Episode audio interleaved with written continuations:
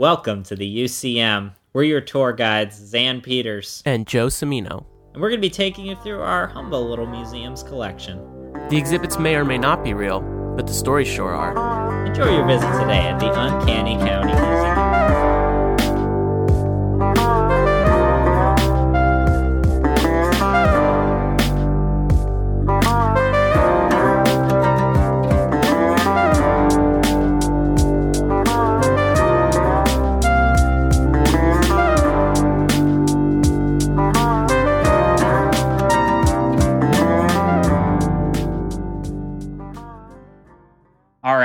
We've assembled the panel, a prehistoric panel. That's right, the beacon's been lit. We at the Uncanny County Museum have returned to talk about the newest installment of a beloved, beloved series that everybody has been on the edge of their seat waiting for us to bring together the best minds of our generation to talk about it. So, Andy, let's start with you. What was your favorite moment from the newest season of I Think You Should Leave? from the last season, my favorite part is when Saul Goodman finally like died and Jimmy McGill came back. Um, God, wow! It wasn't when uh, Mikasa and Eren finally adopted Armin. Mm. no, my no, favorite um, was my favorite was the oh, Garfield geez. cameo. Oh yeah, voiced by Chris Pratt. Now I, I think we all watched different shows. This is confusing. Yeah. Um. Anyways, but no, yes, we have returned with Crikey. It's Christian. Tis I. Dinosaur Comics. Hi, how's it going? And the Paint Paddock. What's up? and we are here talking uh, Prehistoric Planet 2.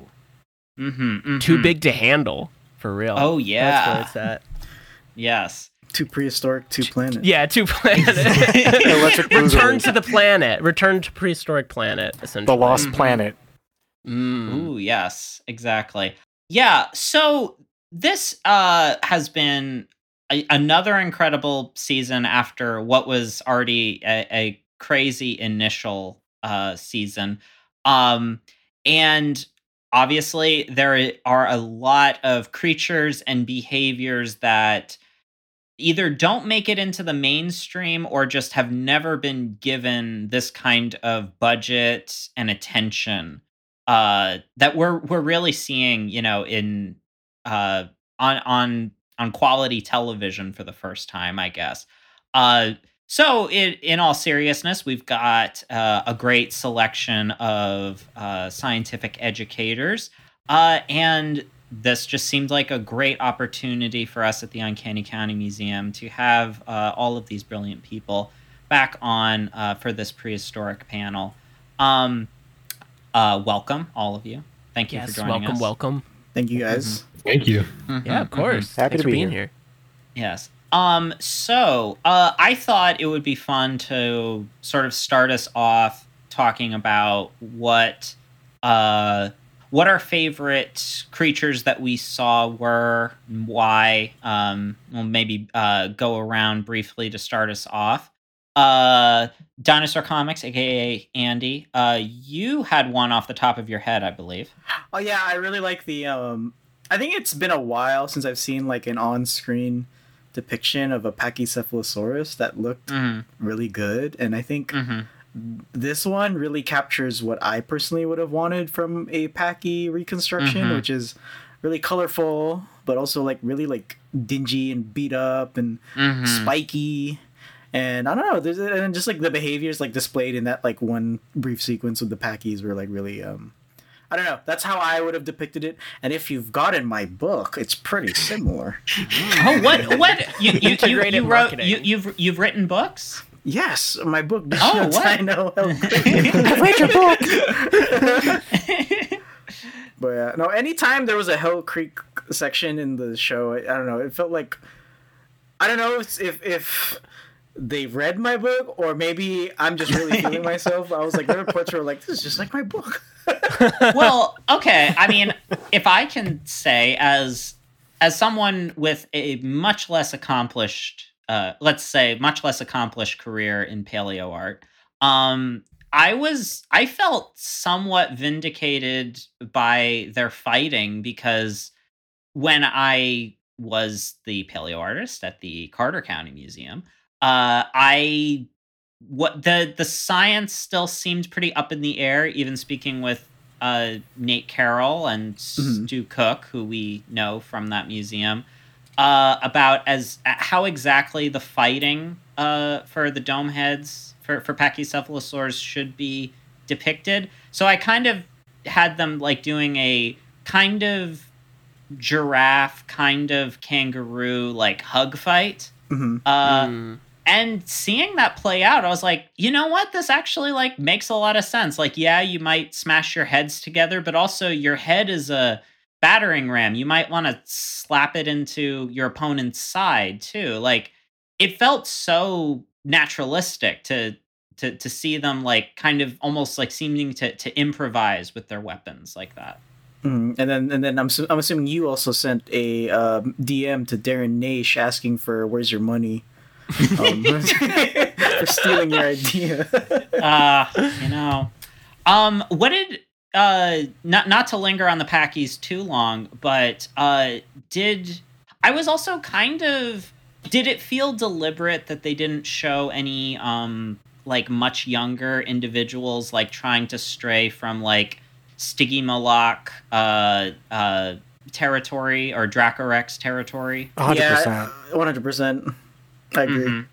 But also the, the the species they showed was quote Stygimoloch or Pachycephalosaurus spinifer. Wyoming, right? Yeah, Wyoming or yeah, Wyomingensis is one of the blunt. Oh, okay. Hornlets, right? So they, they're showing the most the so moloch is the most the newest of the Pachycephalosaurus mm. before the KPG, and that body morph is what they used to depict. But they didn't show yeah. like a Dracorex variation or whatever. But also, I don't think that theory has been like published at all on. No, it is not. Mm. No. It's, yeah. it's so still a for, lingering for hypothesis. Those, for for those that could have possibly missed the news, I don't know how. Uh, Pachycephalosaurus has sort of been uh, in recent years has has been widely sort of uh, th- there's obviously the initial animal Pachycephalosaur. There are other animals found in that area that were presumed to be other species. Now uh, it it seems like consensus may be saying these are actually just different growth stages of uh, one uh, genus or or possibly one species. Uh, so just just some context for visitors to the Uncanny County Museum that might not know, but obviously, like we obviously everyone knows that that was on the front page of the New York Times. Oh yeah, I oh, totally yeah. read oh, it. You know when it came yeah. out, absolutely. Mm-hmm, mm-hmm. I was I was on the toilet listening to NPR and they talked about yeah. Stygimoloch, yeah, no, I, I remember listening to Joe Rogan and mm. man, oh man. just it's just like stop. in the movie, they're turning them all. can, you, pull up that Stygimoloch? Dad, do you, do you, remember when Theo Von found out about it? Theo Von, Where where were you? Where do you ever think you? about how? What does John Rule have to say about Stygimoloch? Ja Rule. Where were you when Pachycephalosaurus changed? Mm-hmm. Ro- Roman Mars finds out about it. This is a, a Pachycephalosaur. Now, this is a Stygimoloch. Okay, so next up, uh, Charles Chaz. Uh, yes. Pink Paddock.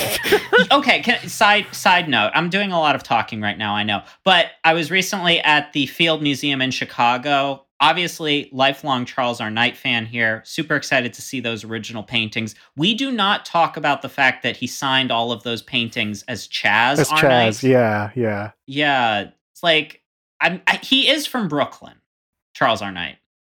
Is that a Brooklyn thing? I don't. I don't. Just I don't like think it is. Yo, Chaz. Hey, hey yo, Chaz. I'm walking. Hey, I'm hey. okay, I don't know. I was assuming. Anyways, Charles what what is a, a standout creature for you? Oh gosh, all of Badlands. Honestly, mm. that that's probably just just such a well woven episode that I I can't mm-hmm. pick out of that entire episode mm. what stood out more. But I really love the Isisaurs and the Majungasaurus. Oh yeah, those those were or not Majungasaurus, mm-hmm. Rahiolisaurus, Rahiolisaurus, uh, yes, beautifully yes. reconstructed. And like I like the through line So it, it just kind of made it seem very very cohesive and uh, coherent. But Mhm, um, mhm. it's hard to not ignore the T Rex hunt in swamps as Mm. like the probably one of the, mo- the the best moments we've ever seen in paleo media. Just like, gosh, I've re I've rewatched that scene over and over and t- taking notes. Just like, dang, I want to I want to make something that impactful someday. You know, like just Mhm. beautiful. Mm. Yes, yes. No, I mean all all amazing sequences. I mean the yeah, the the Badlands, I think the the volcano thing was one of the so, something that definitely sticks out in my mind. I, I don't think I've ever seen anything quite like that. Uh and also I was I was even just so interested to like I was watching it thinking like I want to hear how they came up with this. Yeah. This is this is wild. But the, the the volcanic ash between the layers of, of the eggs was was very interesting to hear about. Yeah, right. And I also loved how when they were showing the Isisaurs for the first time, how like uh, you know, they held their necks up high or whatever, like that that Mhm. en- Yeah. enabling them to access these locations. Of Mhm. course, not being a you know, probably not a primary reason why sauropods evolved the long neck, but showing that these Mhm. adaptations have like Swiss Army knife applications, Mhm, just as mhm. they do in you know today, right? Like Yeah, the yeah. adaptations don't have just any one purpose, right? And that was just so good to be able to be like, yeah, that, that, that's Mm. just like you're planting the seeds for those ideas in people who are either just casual in you know just casually interested or like young people who are ready to start their scientific journeys, right? So it's very nice. Yes, yes. Um, and then uh, our uh, final guest, uh, Sir David Attenborough. Uh, what was your favorite? Uh, what you you know you narrated the whole thing. I'm sure you must have a favorite. I don't think I'm gonna do the impression this time. Oh, For come those- on. For those who, uh, before this recording, I was doing my David Attenborough impression for everyone. Um, but for me, um, I think my favorite creature, um, as the croc person, uh, was definitely Simosuchus. Um, I think. Oh yeah. Yeah. I think the last season, season one, we was really dinosaur focused with pterosaurs kind of sprinkled in and like marine reptiles. But I think having Simosuchus there really like led to some diversity because Mesozoic has a lot of crocs and a lot of croc diversity.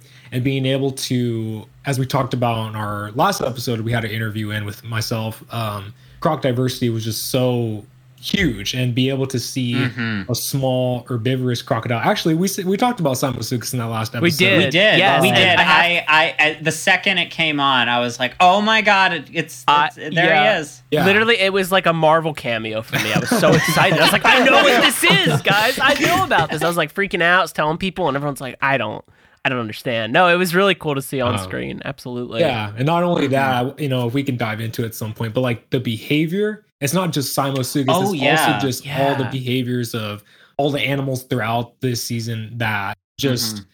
to have some type of defense where you're, you know, moving your body back and forth and like mock charging and all of this stuff. It's it's real. It's something that animals do.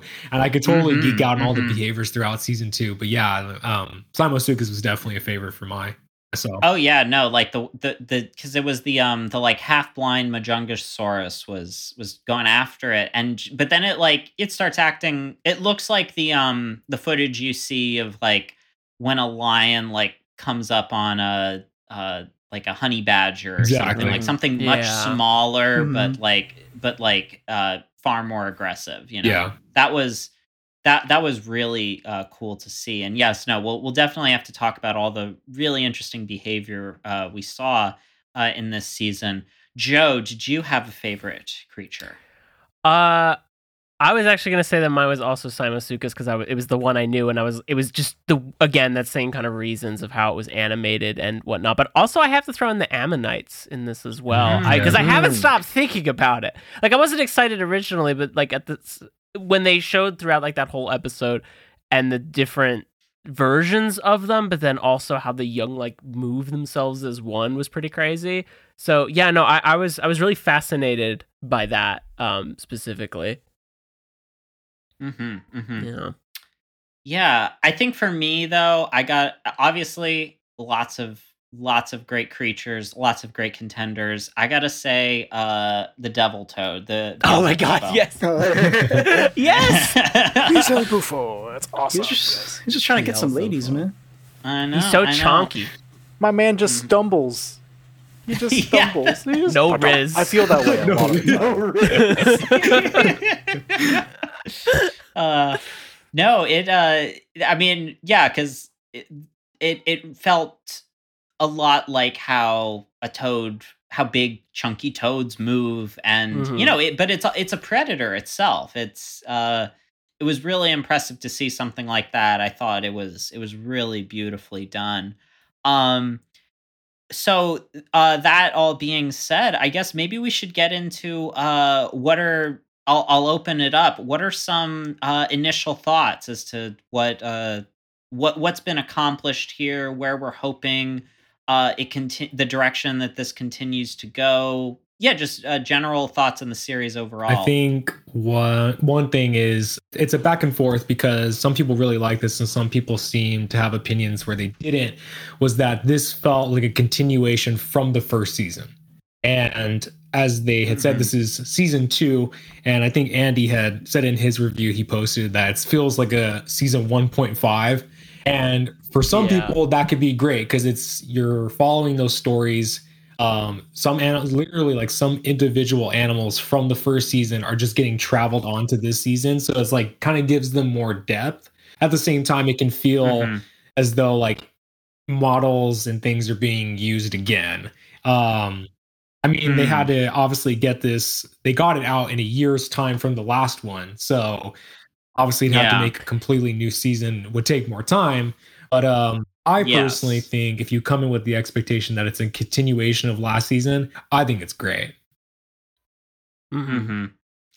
Yeah, yeah, just to add on that as well, I do think, and I've done not, I have not checked this at all, so I could be wrong, but I do think that they, it's a split, like they planned for the ten and went for five and five to finish up the graphics and the Mhm. sounds and stuff, like just to really lock it in, because it did Mhm. feel a bit, um, it, it didn't feel like like a second season is like a a new a new planet or like the new thing, but I don't I don't think it's we're going to, it's all been a setup for Apple TV to have a new sci-fi show. No, but um, I wanted to add when I saw Andy's review recently that it's funny enough that I actually watched the last episode first wow. because Apple Mm. put that one first for me, and I was like, "Wow, we're starting off with North America. This is crazy." and then I read the episode series, so I just restarted my way backwards, and it didn't really make a difference in terms of where it ended and where it started. But I don't know if that's a bad thing necessarily. I think it it holds its own in that way, and it shows that it can like you can watch that in any order, and it makes sense, which I think is Mm. very useful for Mm. people. Can I Mhm, just mhm. highlight though how much I don't think the ecosystem separation of episodes works for the series as like a Mhm. strength. Hmm. There, there are some that are Yeah. a stretch, right? It, like, wa- like the it did start to Pachycephalosaur. feel a little blur. Yeah, that that I honestly I had a similar thought. and like North America. Come on. Oh, wow. Yeah, Ah, it's a yes, little the big. one habitat of North funny. America. America. So like yeah. I, I would rather if they you know so like it's been marketed as prehistoric planet 2 um Mhm. and it is you know 1.5 It- it- it's more of the same but with some nice additions which is very good mhm. but if they wanted it to be 2 i think it would have been really neat had they changed the way they divided their vignettes into Yeah, choosing different a different stories. framework than just Right. biomes or something. that way we could have something like you know you know the start of life how different animals Right. nest and then maybe how different animals uh, handle nighttime or whatever like Yeah, focus yeah. nocturnal right and then you could jump around Yeah. still between the locations and be fine Yeah, i'm waiting for the fan cut that somebody just Mm. develops yeah, yeah. like, Right. just re chops us up Right. because all the footage a la carte is great but I, I that separation just like I said, the Pachycephalosaur one, it's in the swamps episode. And it when they introduce the Pachys, Mhm. it's like, this is usually a swamp, but right now it's not. okay. That's a good I'm like, mm, Yeah. Yes. Okay. And then you see Yeah. an awesome showdown. Oh yeah, yeah. No, af- af- you're you're at the uh you know the the one uh the azhdarchid is like I am your father and then you see the volcano in the Mm. flashback and then you come back to the present and finish with uh Return of the Jedi. Yeah, yeah, yeah. yeah, basically. You, you see the The prehistoric on the planet machete ground yelling. Yes. Uh, It's to the, Well, to the cats. but- I hate you.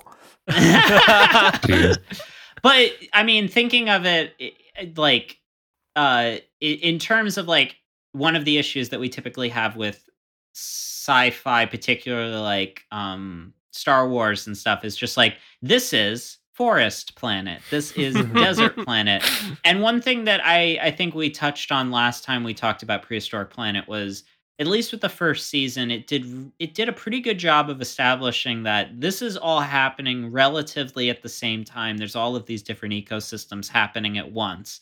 Um, and i do think that they proved that point. I, I think i can i can concede that this yeah the season just felt a little bit just more that idea i don't know if it would have been solved by moving a different direction in time or or yeah maybe maybe even picking um picking a, a, a smaller selection of animals and following them on a longer journey because that's one of the strengths of walking with dinosaurs i Mhm. think where an entire episode would pretty much just be uh, a couple of storylines of maybe an animal maturing or going through some hardship.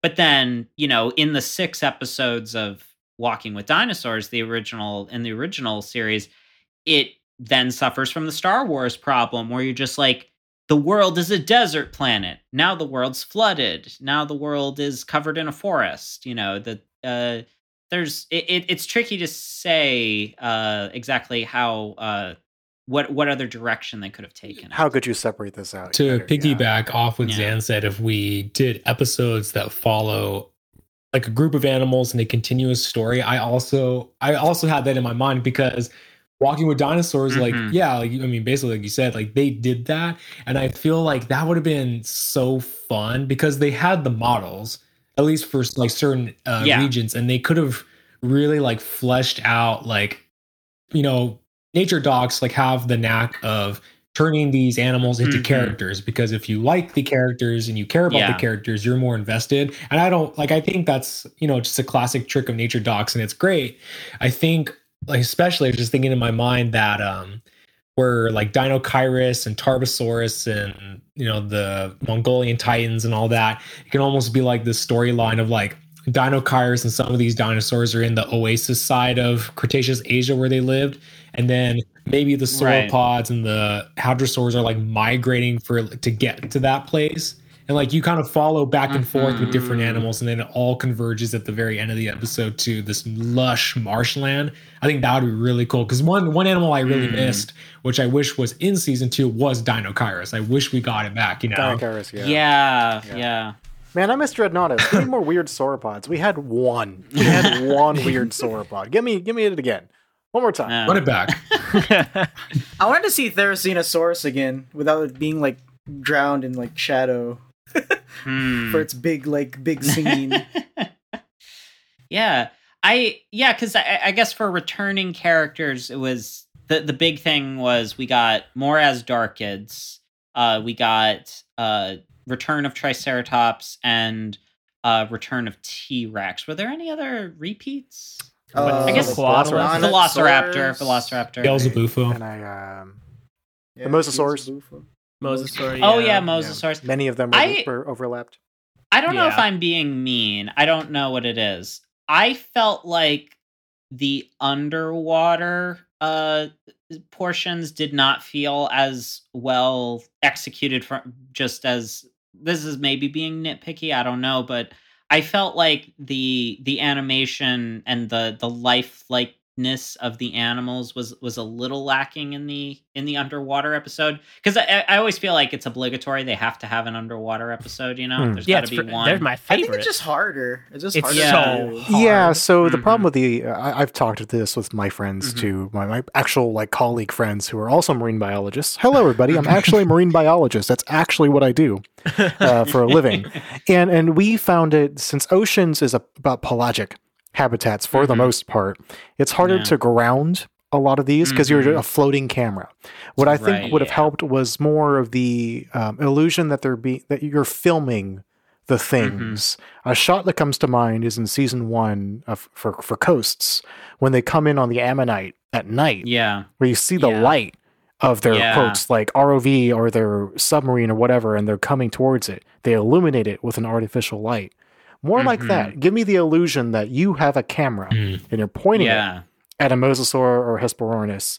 And also, I, I feel that there there weren't, wasn't enough of an emphasis on that connectivity between the coastal marine habitats and the Hmm. pelagics. They got that a little bit with the tide pools, but there's so Mhm. much more you could have done. Show me a Mesozoic am- uh, anemone or something, just something real Yeah. weird or indifferent. Mm, So I, underbaked and a little bit under, uh, not not as well imaginative as the rest of the series, which is unfortunate because as a marine person, I was very Mhm. excited to see you know Mhm. what the Cretaceous ocean might have looked like, and we got a glimpse, but well, Maybe we not got as the, much as zi- the, the Xiphactinus was was Mhm. uh, cool to see. it was pretty cool, right? And Hesperornis Yeah. was is always nice to see, like Oh you know, yeah.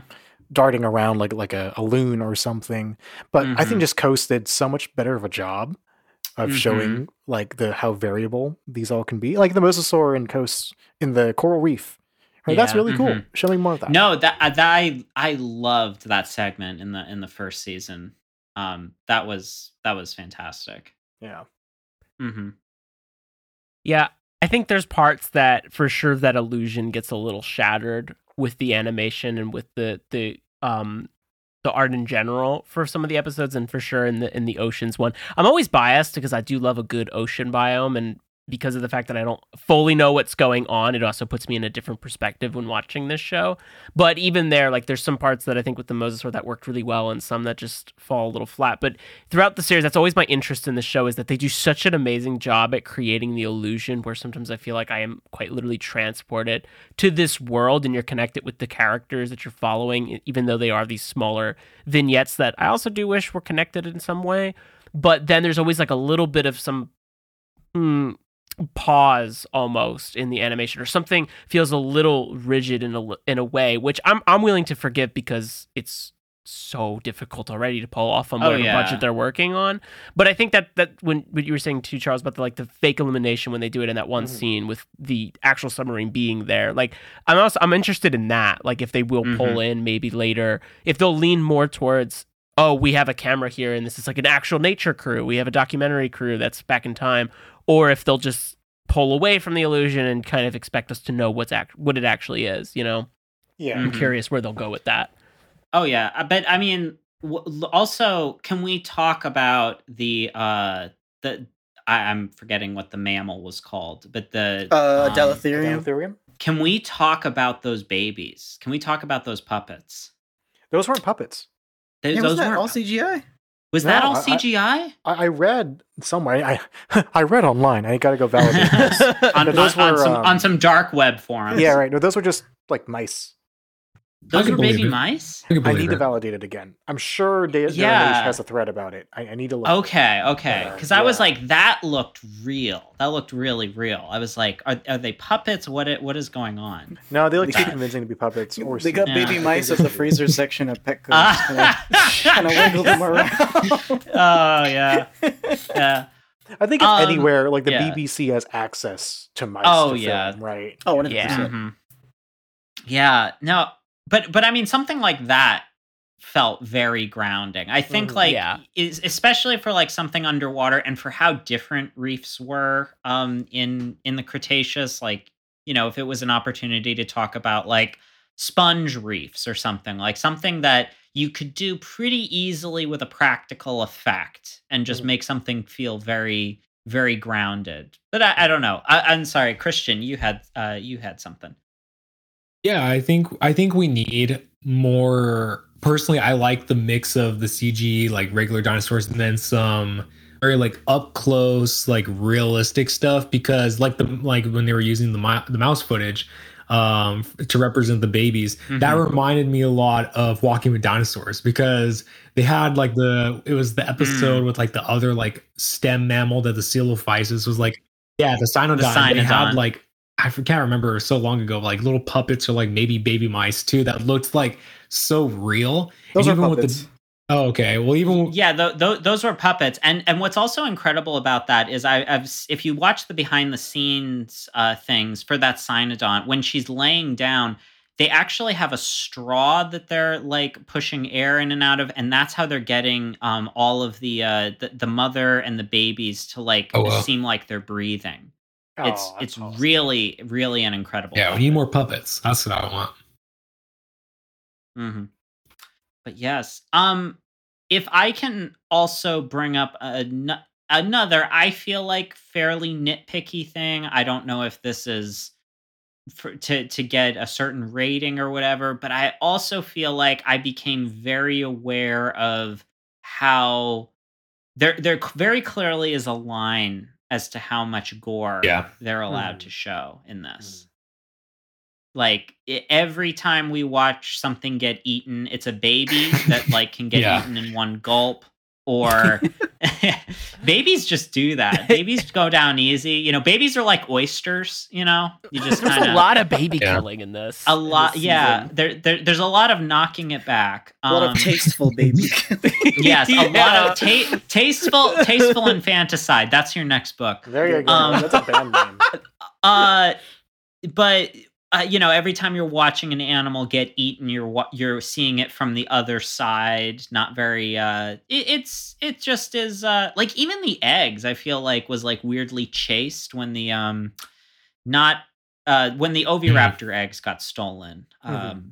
I, I feel like that was even a little bit like we can't we can't show like some some some an animal like you know with a gooey mouth. I I, I don't know. Maybe there's too many perverts online now. I don't know.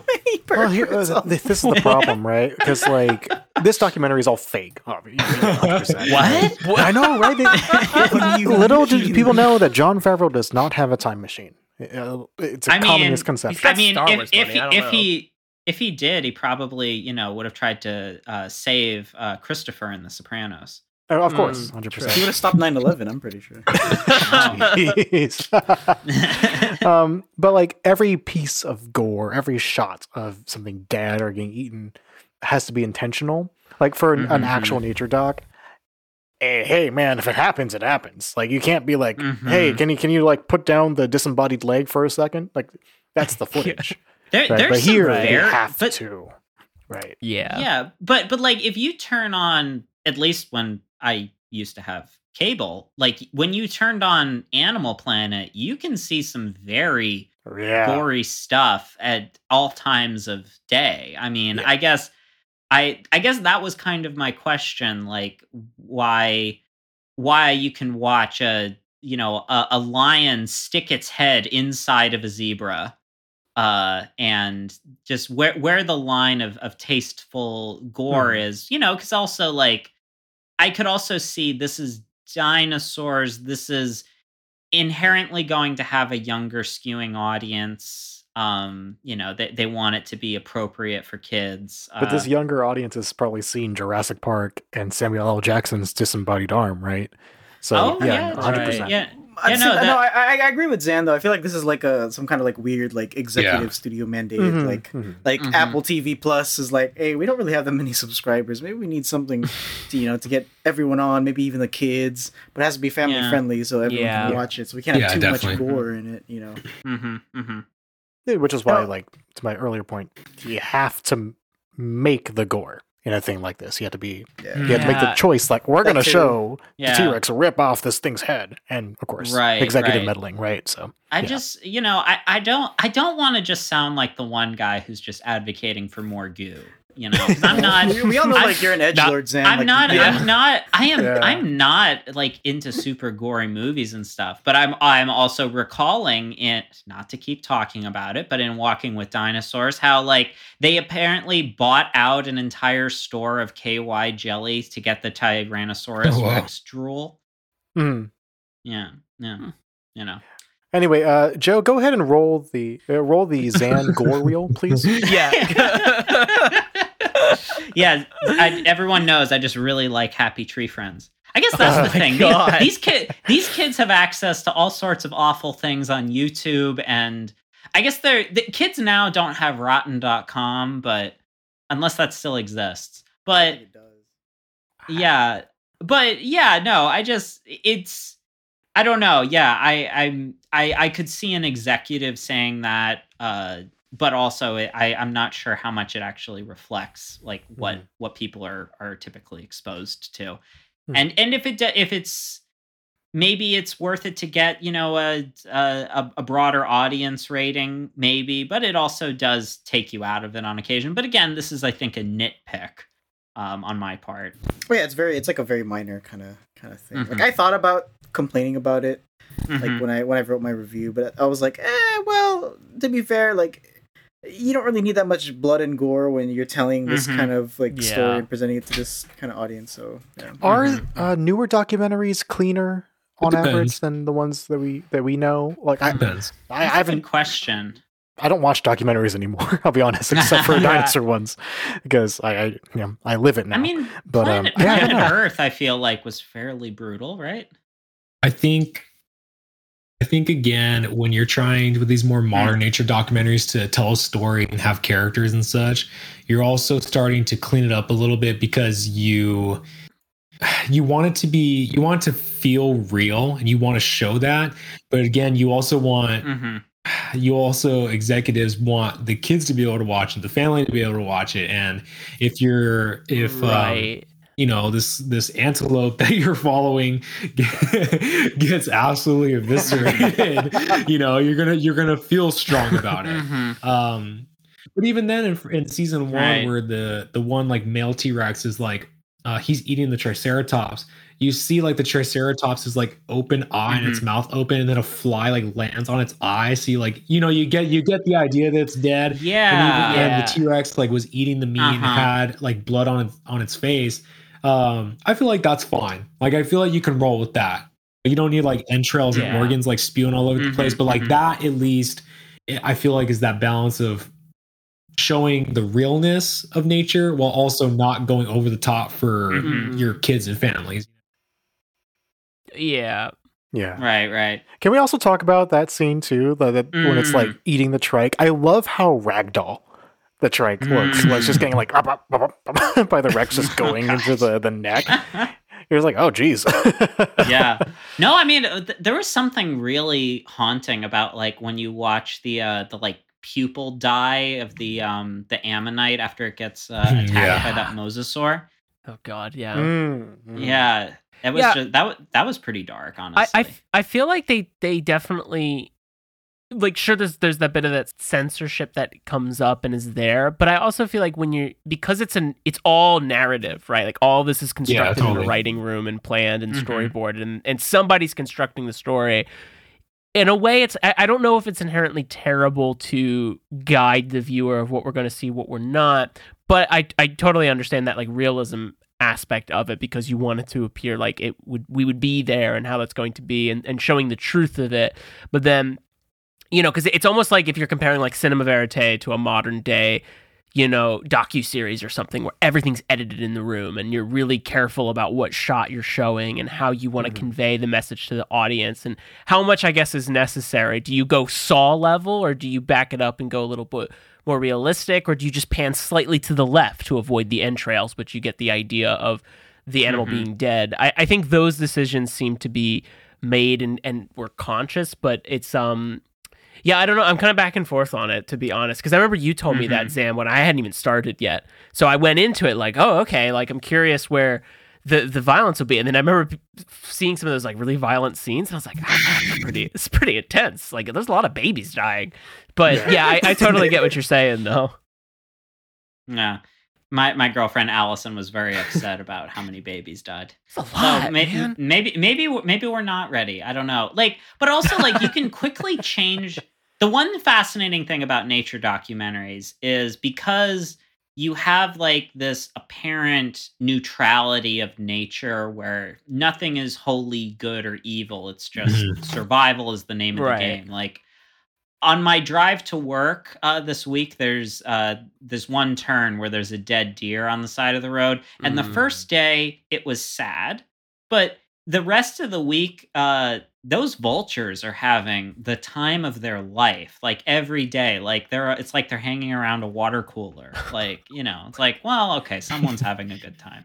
yeah They're having a little um, you call it like tailgate party. no, it is. Well, yeah, no, it's like it's like a, a it's like a, the the all those Far Side cartoons of like all the uh all the vultures hanging yeah. out together. Well, I think that's a great kind of segue or push towards one great strength of at mm-hmm. least that I like in these nature documentaries and Prehistoric Planet is the behavior aspect when you when you mm. watch prehistoric planet and you mm-hmm, see some yeah. of the details that they're doing as a person who's very much involved as a wildlife educator in ecology you i was just enamored like the entire time just seeing all these different behaviors like oh that's from this animal and that's from this animal and it just it felt so cool where like mm-hmm. courtship like there's different mm-hmm. animals mm. throughout the series that do courtship but like the hatzegopteryx the giant pterosaur um the male like brightens up because it's the breeding season with his colors and you yeah. he's then uh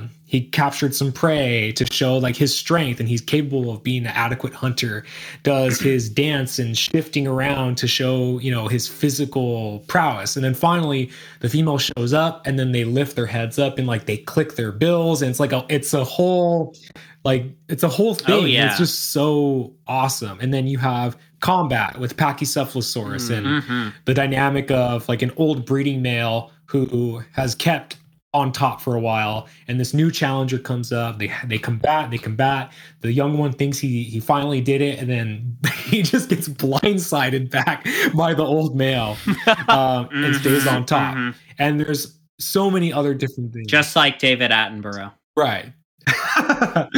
Um, I, I, don't want to my god! What they didn't show you was that the to get the prehistoric planet um, voice over a person, they all had to fight in ritual combat. Exactly. And David oh, yeah. came up on top. Who, who, mm. So, so who did he, he, probably had to fight? Morgan well, Freeman. Oh, mm. yeah, yeah. Morgan Freeman was like, "I've he, finally done he, uh, it. I've beat, beat David Ben Attenborough." Stiller. beat Ben Stiller and Christian Slater voiced uh, like the Discovery Channel version of Walking with Dinosaurs. I don't know if anyone remembers that. Oh my god! Oh, yeah, yeah, yeah. What okay, a weird I, I, I, I, have seen that, and weirdly, that was also called Prehistoric Planet. It was, yeah, it was. It huh. was called Prehistoric Planet. Yes, yeah. Mm. Mm. And they cut out yeah, that, like that that that part where they light the school on fire. I'm thinking of Heathers. Um, but another another two quick things that come to my mind too were also like the mud wallowing and the the mm-hmm. foot impressions that the sauropods did, where like oh, yeah. was trying to get a female, yes. where the footsteps that they make are micro habitats for amphibians and fish and stuff like that. That's something that elephants do and a lot of big herbivores do today. Mm. And then yeah, finally, the last episode was conflict and predator dynamics, and I'm talking about um, T Rex and Quetzalcoatlus. Like okay, part, I was wondering when we were going to talk about yeah, this. That, this uh, yes, okay, let's get into that. That that section is just amazing. Like you you see Alamosaurus, which is actually my favorite sauropod, um, and it's a huge resource. This giant thing, like 50 feet long or so, is dead. Everything in the vicinity that eats meat is coming for it. And finally, T Rex shows up it gets its fill and, and is abruptly stopped by this draft size reptile that can fly. And now there's mm-hmm. the dynamic of I want this resource, you want this resource. We're either going to eat it together or one of us is leaving. And then finally, the second Quetzalcoatlus comes, and it also speaks to how we perceive T Rex as the ultimate killing machine that is unstoppable. But in reality, you know, they have dynamics. There are times where T Rex mm-hmm. lost the fight. There are times where T Rex walked away. And showing mm-hmm. that was one of the most realistic things of predator relations, like in the ecosystem. Hmm. Yeah. And I mean, especially like when because they it, it, brought up the the idea you know that once those the the sauropods and in that case the alamosaurus like once they get to a certain size you know the only way that they're getting eaten is after they've they've already died. Like nothing's nothing's going after them. But it really made me think about like when these sauropods died in real life was this like a land version of a whale fall? Like like it must have been like its own like little mini ecosystem Totally. for years. Mhm. Like you know, Not only that, though, um, not only was it a like a land whale fall sort of thing, it was an environmental hazard. oh, Like th- this is a known thing. This was an abstracted SVP this past year, oh, interesting. where a Brachiosaurus body Uh-huh. had blocked a major tributary oh and like collected a whole bunch of biome. It was a dam. Oh my god, a rotting dam, a Rotterdam. Yeah. Roberts. So, oh my god. These were huge. like, like, like, imagine you're like down on your luck as like you know maybe not the strongest allosaur in the world, Mhm. right? And then like here comes a dead sauropod just down the river. Mhm. Right? You- Like God, you're, you're horrifying. it- literally life changing. But if one like come died, across a dead if, if, sauropod. if one died in a lake, would that like poison the water for decades? Maybe. like just rotting flesh in your water supply for years. I mean, assuming there's, I'm assuming there's things that exist in there that would help break down the bo- the entire body, unless like it felt like a small lake, which yeah, that water's that water's pretty messed. Yeah, You're Can't right. Get anymore. yeah. But yeah, no, it, Huh. it- it's just a fascinating thing. And then, but if we if we return to uh to to what Christian originally brought up, like that fight was was really It was good. really unique to like just just yeah no we haven't we haven't really seen that before i think usually when we watch t-rex fight things it's you know uh the indoraptor and king kong Right.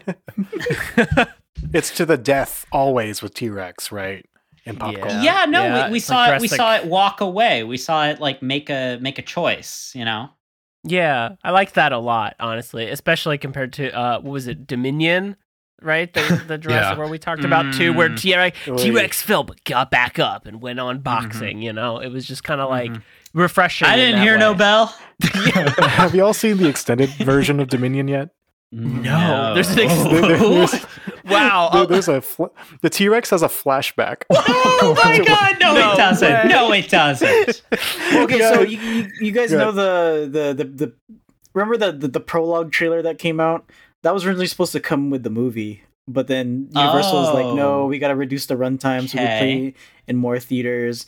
So the extended edition puts that prologue back in where it's like 65 million years ago, and for some reason there's a Giganotosaurus in Hell Creek, and then adds a flashback to the T Rex like remembering its past, but genetically, like like Assassin's Creed or something. like, dude. oh my oh god my god. Yeah, there's like a lightning flash, and you see behind it like the environment changed to like the ecosystem of the Cretaceous, and we're back. Oh, And then its Oh eye my dilates. Wow. I think what would have been funny. Yeah. I think it would have been funny if the T- if Rexy from the Jurassic World Dominion had the flashback, but the flashback was the entire sequence of that prologue, like all five minutes of it.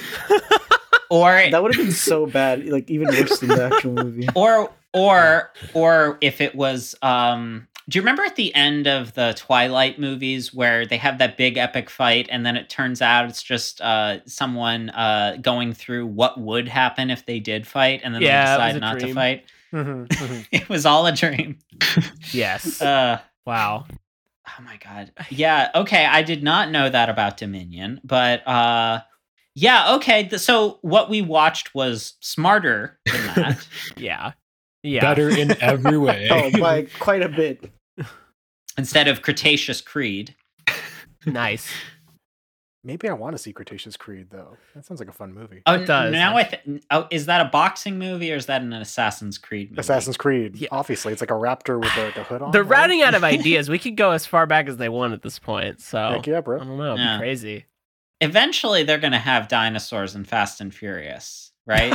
Mm-hmm. I thought that was a guaranteed thing. I thought they already talked about. that. really? Did Are they, they? going to time travel? Are they going to drive so fast that they time travel?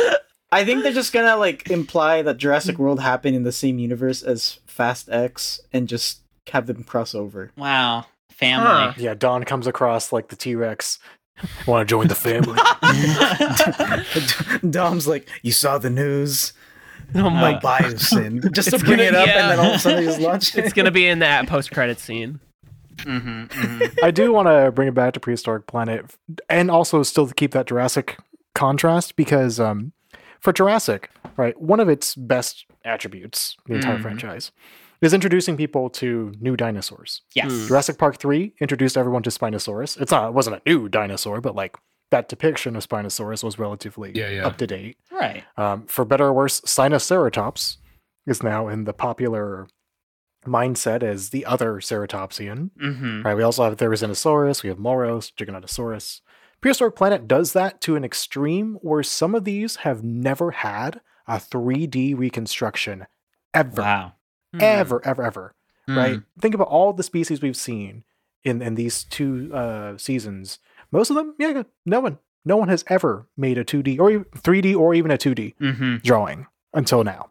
And that some kid's favorite hadrosaur is going to be Tethyshadros, right? Mm-hmm. Or their favorite Mm. theropod will be Rahiolisaurus or something. So I'm very fortunate and very uh, like thankful that this exists now. It's not just an alternative, but like you know a complementary Yeah. source of like visual aid. Like this is what a prehistoric, you know, or a Mesozoic mammal would have looked like, or with the crocodilian diversity with Mhm. Simosuchus and etc. Mhm. Right.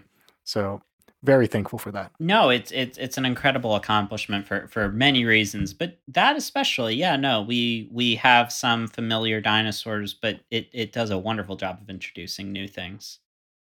Yeah, absolutely. Especially too, like for for me in this case, who doesn't even know about these types of dinosaurs. It's so interesting to learn in this type of setting and not having to have it from like a pop culture one, like with Jurassic Park Mhm. or with Jurassic World, where it's useful in that way, like we've talked about, but at the same time, it can be a little damaging or it can be a bit more spectacle. Whereas with Prehistoric Planet, it feels a lot more educational with stakes and also entertainment. I feel like too. Like you can show it in a class setting, but you can also sit down and watch it at home for the thirty minute runtime, and it it's just a nice piece of entertainment or something that I Yeah. feel like I'm, could you I'm imagine coming with. being a kid right now, or you're like Oh, in yeah. elementary school, Oh, or middle yeah. school, and your teacher, your favorite science teacher, is like, Uh-huh. "We're going to watch Prehistoric I'd be so Planet today." stoked. Yeah. I think this would have changed the course of what I did with my life. Like if I would have Mm. had this as a child, oh man, I don't know if I would have went the Mm. History I mean, route. technically, we already had Jurassic Park.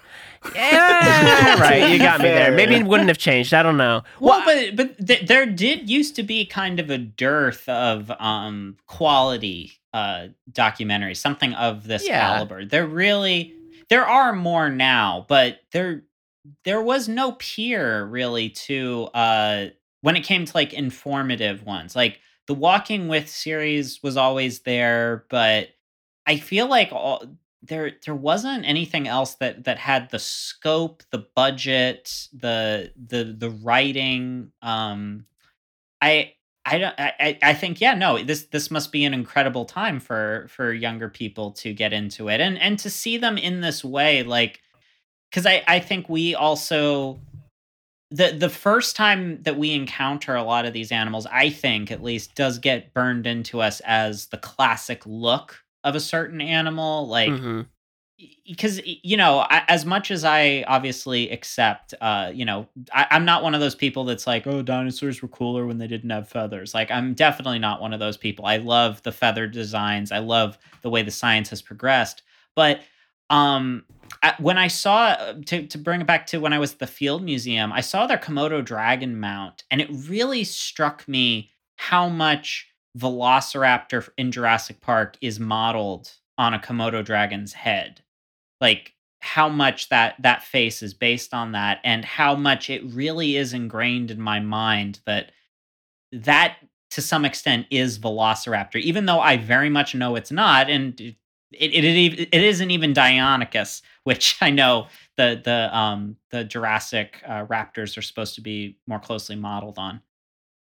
But I think that what what you said earlier was an important detail that came to my mind was when you had said that someone like a science teacher could put this in their classroom and show people this is where we're at now. Like we're now in this age of Mm. trying to show you know scientifically oriented dinosaurs like andy was right like jurassic park was there in the past and that's and that's great like that inspired that generation which is pretty much us more or less to now but kids growing up Yep. yeah they'll see they can see jurassic park they can see jurassic world and all that but they also have this and if these kids grow up with the prehistoric planet in mind and learning about that just imagine the documentaries in the next 20 years or the next 10 years Yeah. from now Um, and just the overall impact that this did for the paleo community and everyone buzzing about it and mm-hmm. talking about it. I think the paleo community mm-hmm. alone boosted this show so much.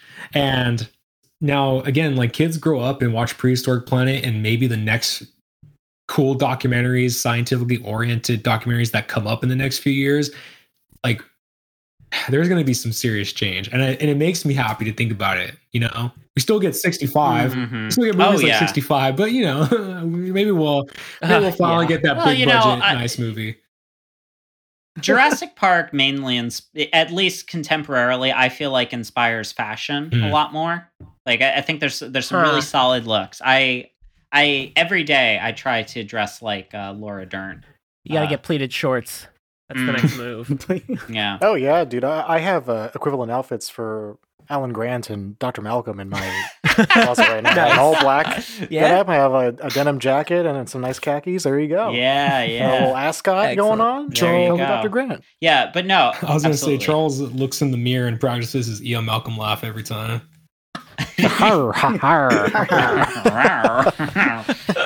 yeah. So you two uh, dig up dig up dinosaurs, huh?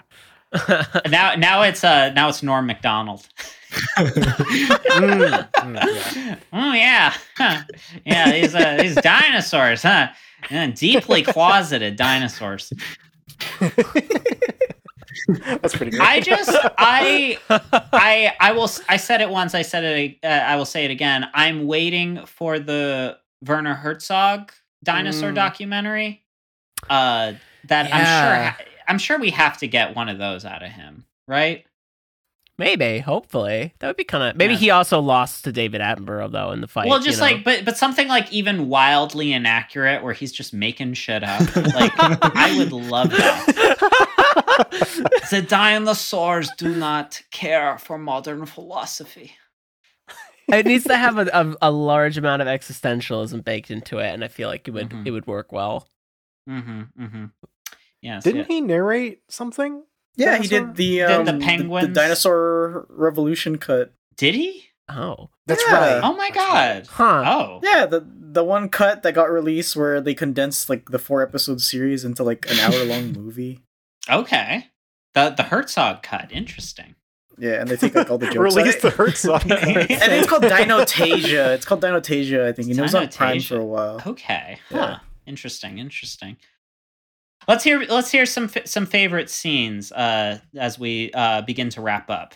Yeah, I think a favorite scene for me was the canyon scene in Badlands, where uh, the Velociraptors are looking for an opportunity to get some food, but they wait, and mm-hmm. the build up, you get shots of the canyon.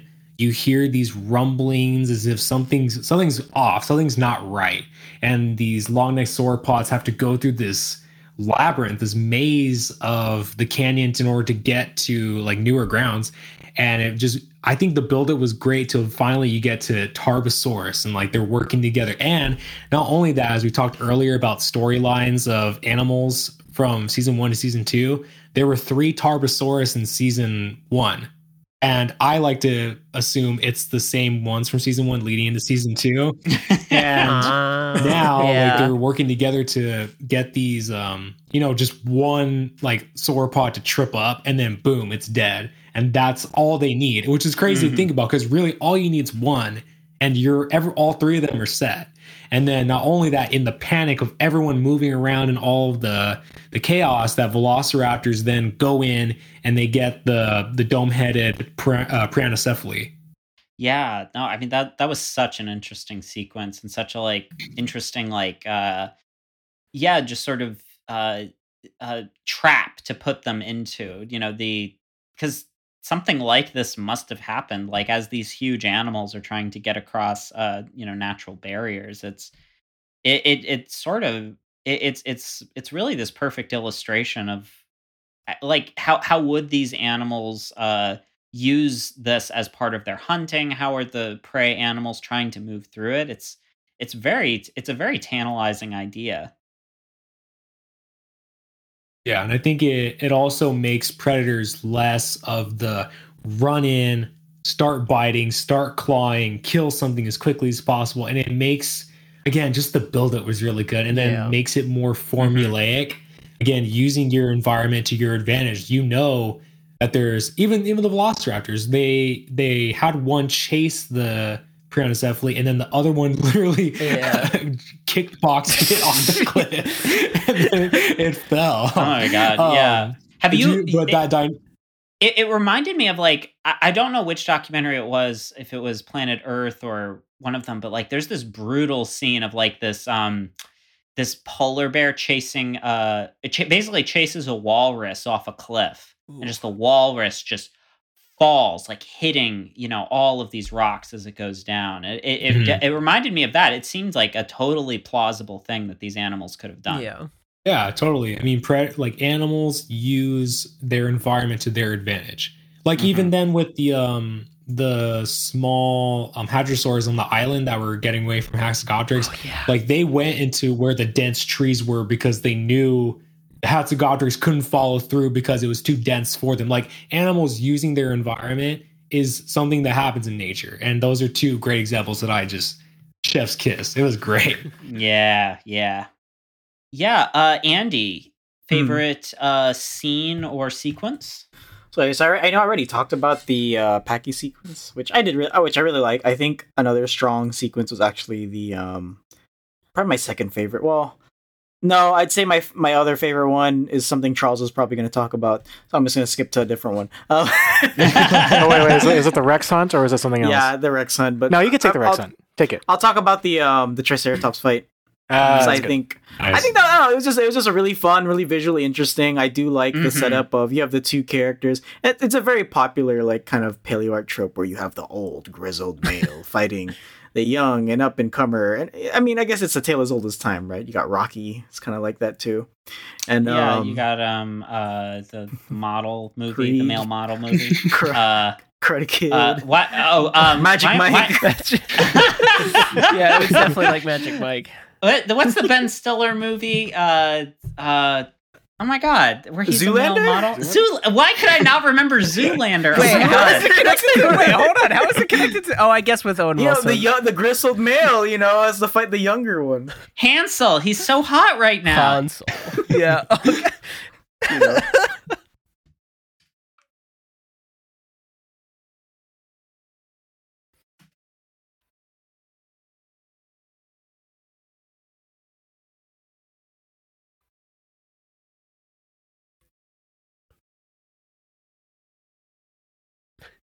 Mm.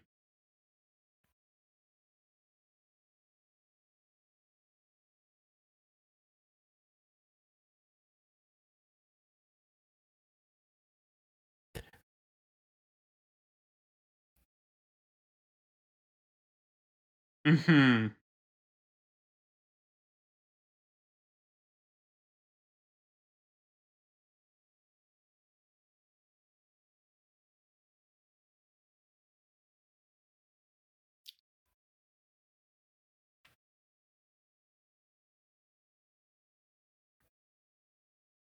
Hmm.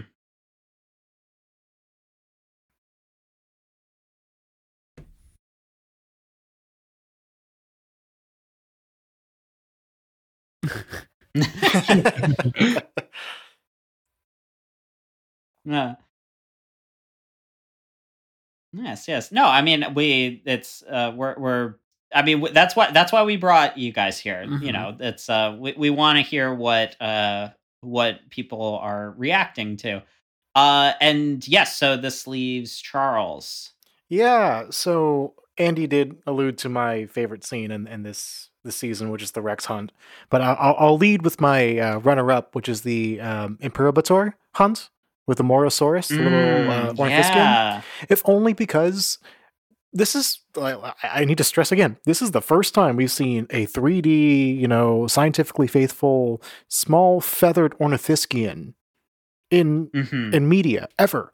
And here it is running and, and looking cool and juking away all these uh, theropods chasing it.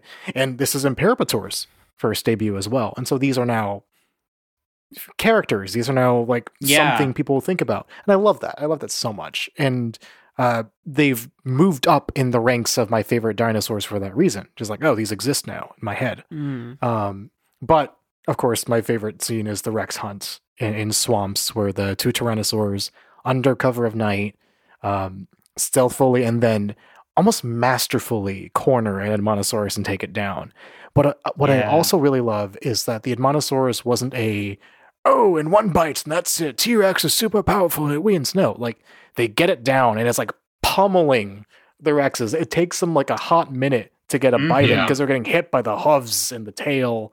Yeah. Um, mm-hmm. We need to show. I, I think we, being you know people in visual paleo media or whatever, need to do a better job of showing that herbivorous dinosaurs survived more than more often than not, right? Or else mm-hmm. they just mm-hmm. wouldn't have existed, and mm-hmm. that they weren't schmucks. They weren't cannon fodder for your Indominus Rex. They, these were competent, strong animals like we see t- with today's herbivorous right. animals. No one looks at a giraffe like, I could take that, you know, with just my bare hands. um, I'm referring well, yeah, to that I, survey, I, right? yeah.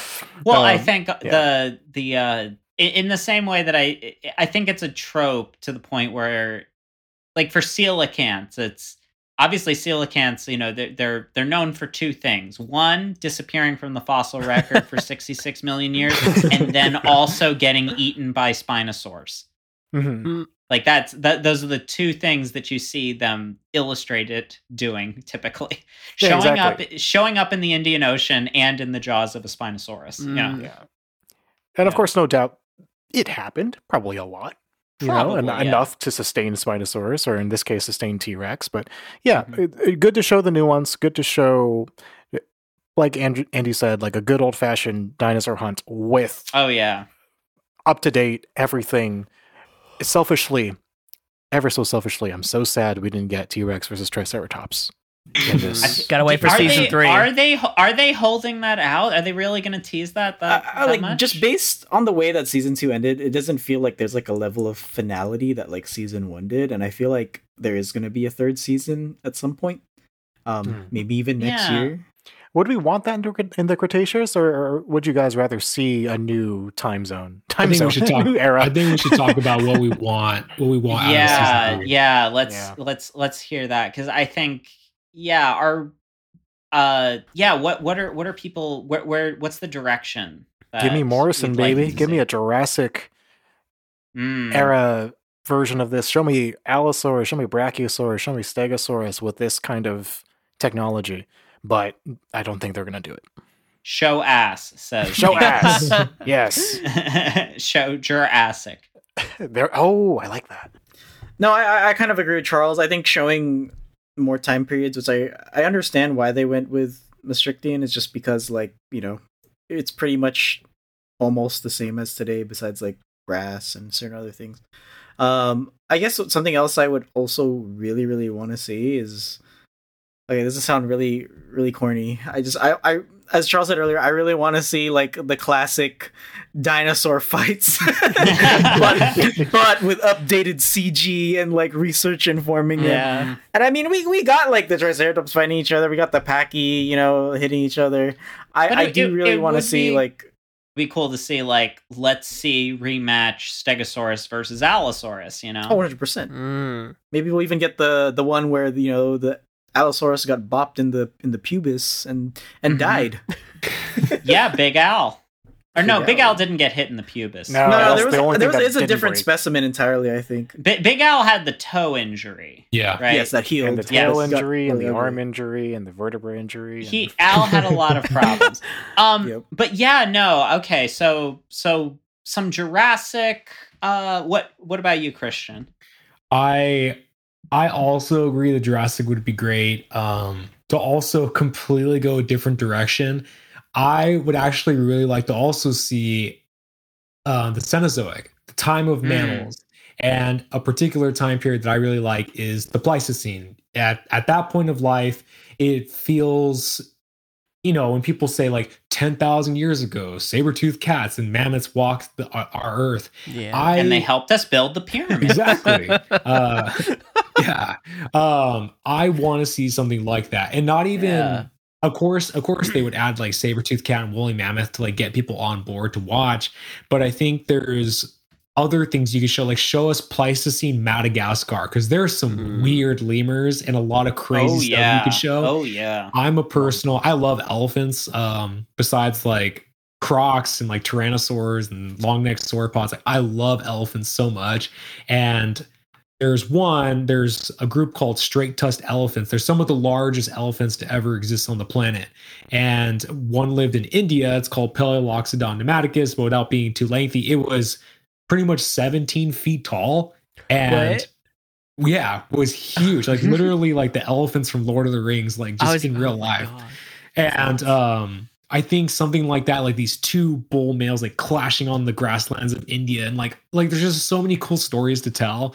Um, but of course, I know they're going to stick with dinosaurs, so I'm just going to say if they do do dinosaurs again, we go we go to the Jurassic.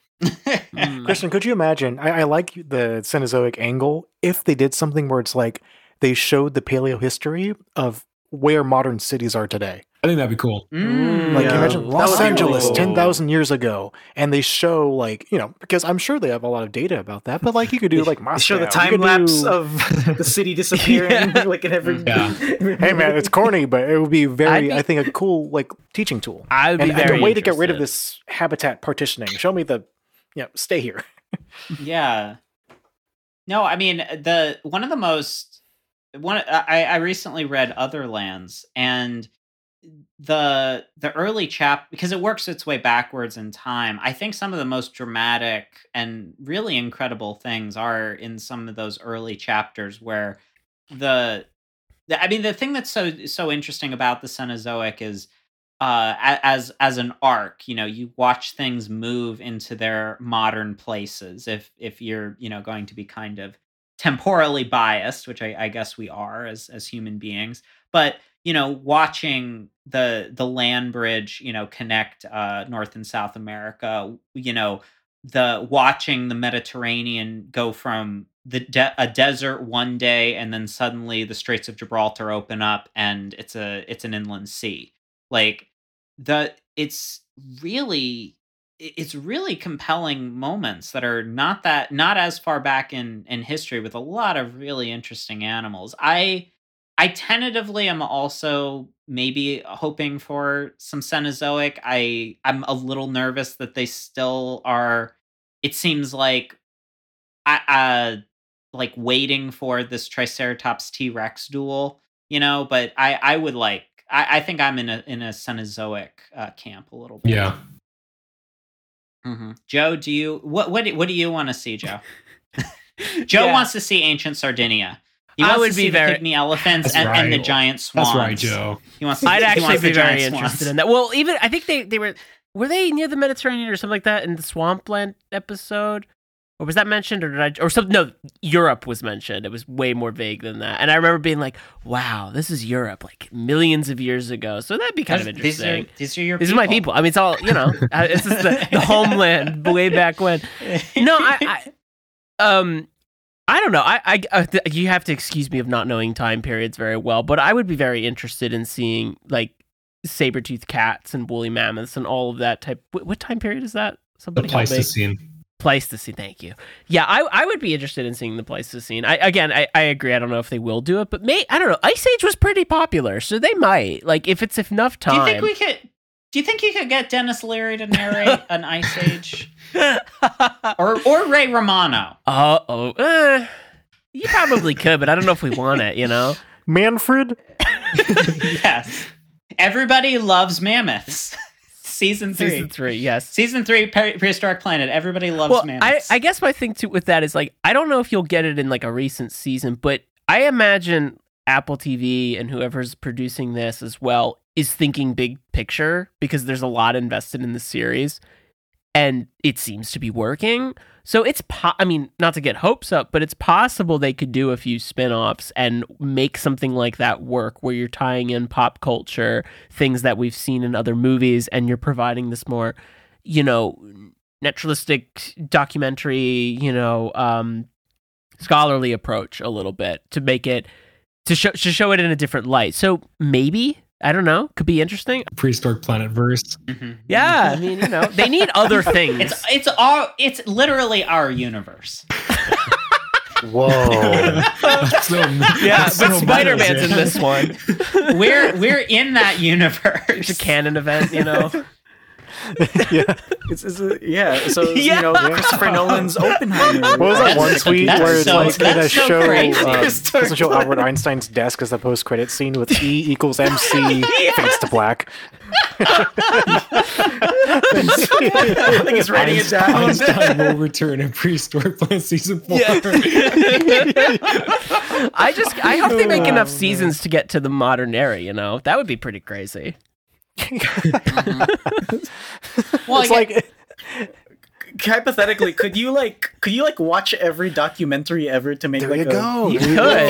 go. No, that's be every uh, David Attenborough documentary could be Yeah. it's self-contained. they all happen in Every the same universe. Well, like, but okay, what about like all those nature documentaries that Walt Disney made that just like have blatant misinformation in them? It's like, I, would you consider that a separate universe? Mm. Uh, no, it just it just gets retconned later. Oh, okay, for continuity. Those timelines get pruned by the TVA from Loki. Yes. the continuity. ah okay. Uh, Yeah, yeah. It goes back in time and changes the timeline. Mm-hmm, mm-hmm. you gotta fix Okay, it. okay. Yeah. Okay. So somehow, I mean, it, it, it- so it, I mean, by this logic, you know, we can get uh maybe the di- the dinosaurs could happen in the Sopranos universe or the, or the Game of Thrones universe. Although I don't know if Game Hmm. of Thrones they would have dinosaurs. okay, that, that's not Well, count. it's That's not a documentary either. You- I don't know. I know. As much as I want to believe that, you know, I have Targaryen blood in me, unfortunately, I'm too, you know, small, Small and and brown, brown. to have that.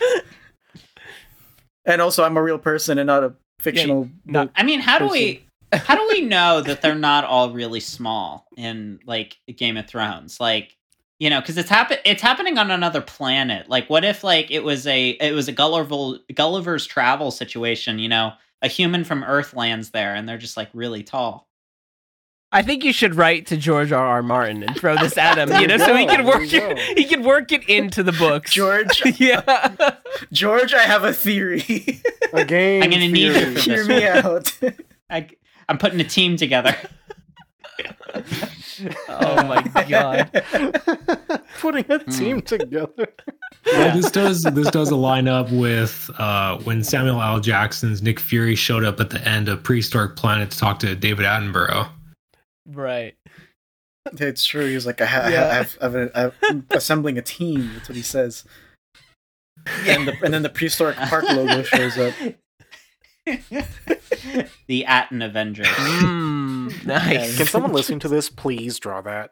Yeah. Please, I, I need that. I know Andy did the this the sketch in his uh not sketch the comic version, but I want like a photorealistic or like a, even like a photo bashed one. The photo bench. yeah. Well, Will I- Attenborough wear like a? Oh, sorry. No, no, like, go is Attenborough gonna wear like a little suit? mm, He has like a mask that has like an A on his forehead mhm. as well.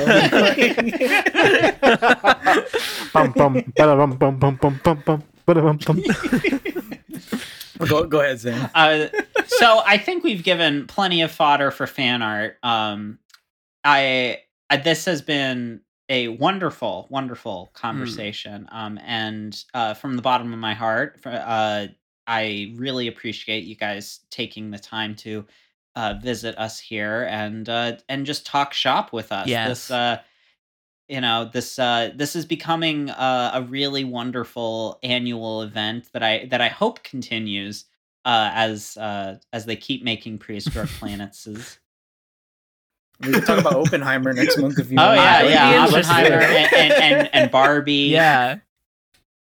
Yeah, thank you all so much. Really appreciate Yeah, you all of being here and, and talking about this. One hundred percent. Mhm. No, I'm Mhm. Yeah. glad you guys had us on. of course Love talking to you guys. Mhm.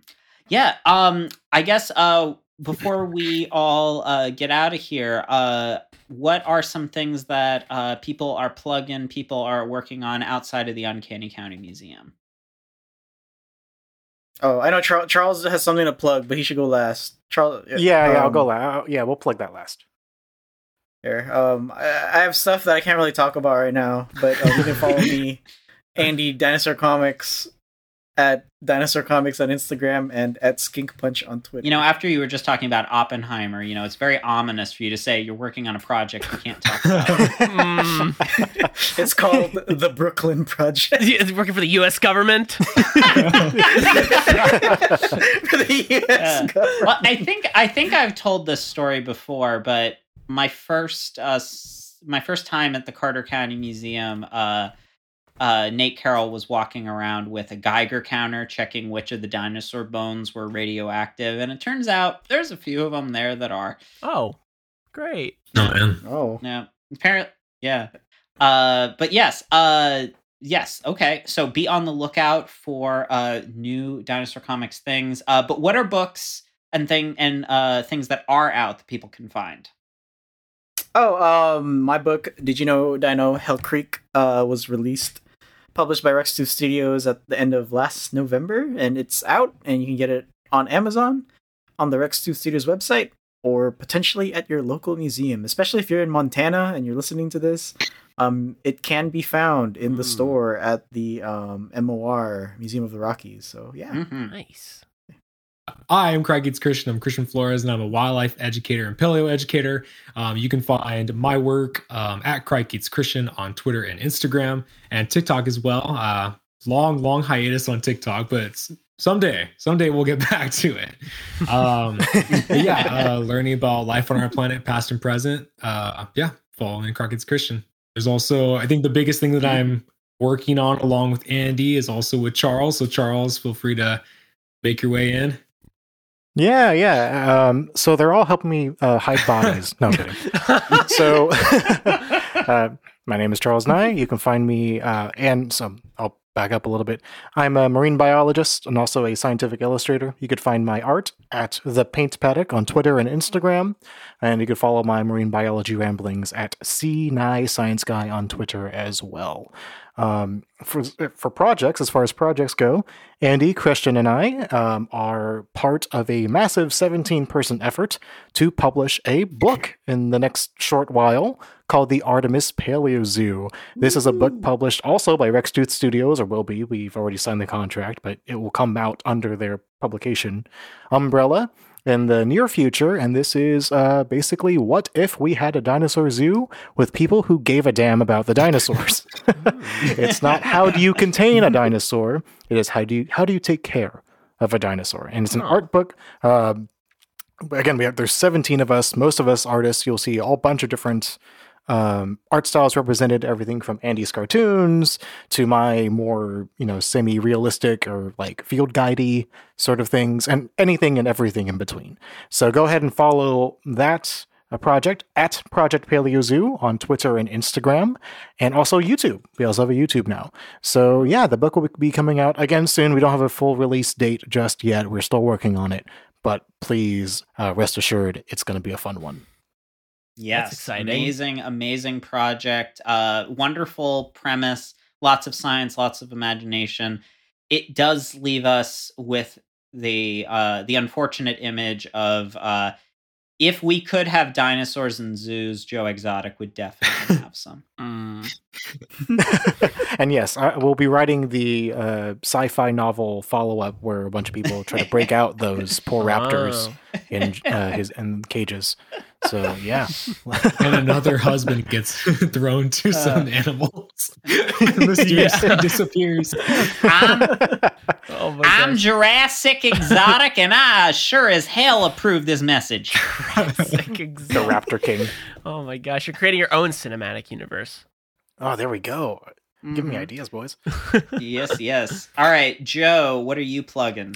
Uh, well, at this point, my latest album out there is out, should be out, and that's on Apple Music, uh, Spotify, wherever you stream music. It should be there, so please check that out. I'd really appreciate it. It's been a while to release music because it takes me forever, but it's finally there, and now I get to start the next thing, and the process begins all over.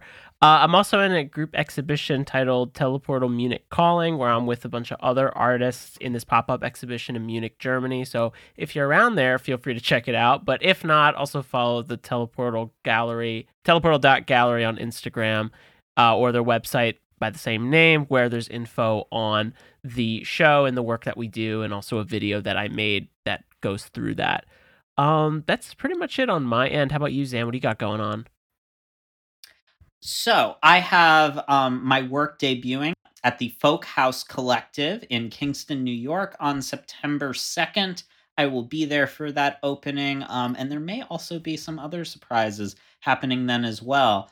Um, I think uh, uh, since this is coming out uh, on July 1st, I think, Joe, can we can I, we say? I think we can. Yeah, I think it's time. Let's say it. Joe and I are releasing an album. Oh, it's happening. Yeah. No. It's happening. Yes. Yeah. Nice. Yes. Um, we're, we're, did you think you? I was going to say we're getting married. Gay married.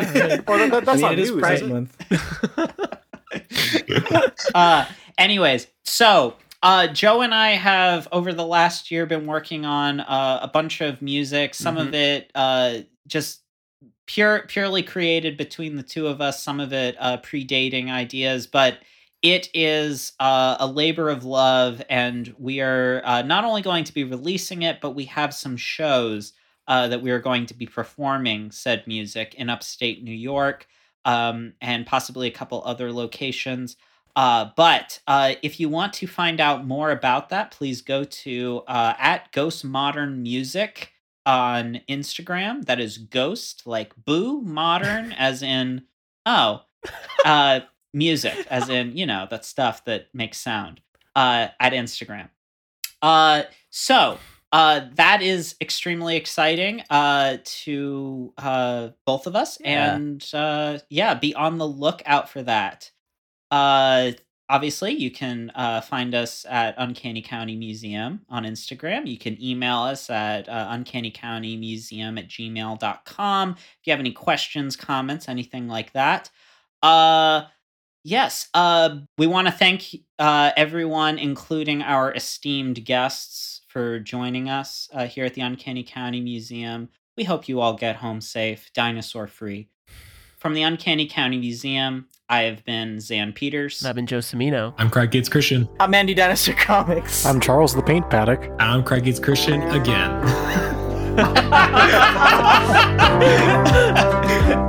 Thank you for coming.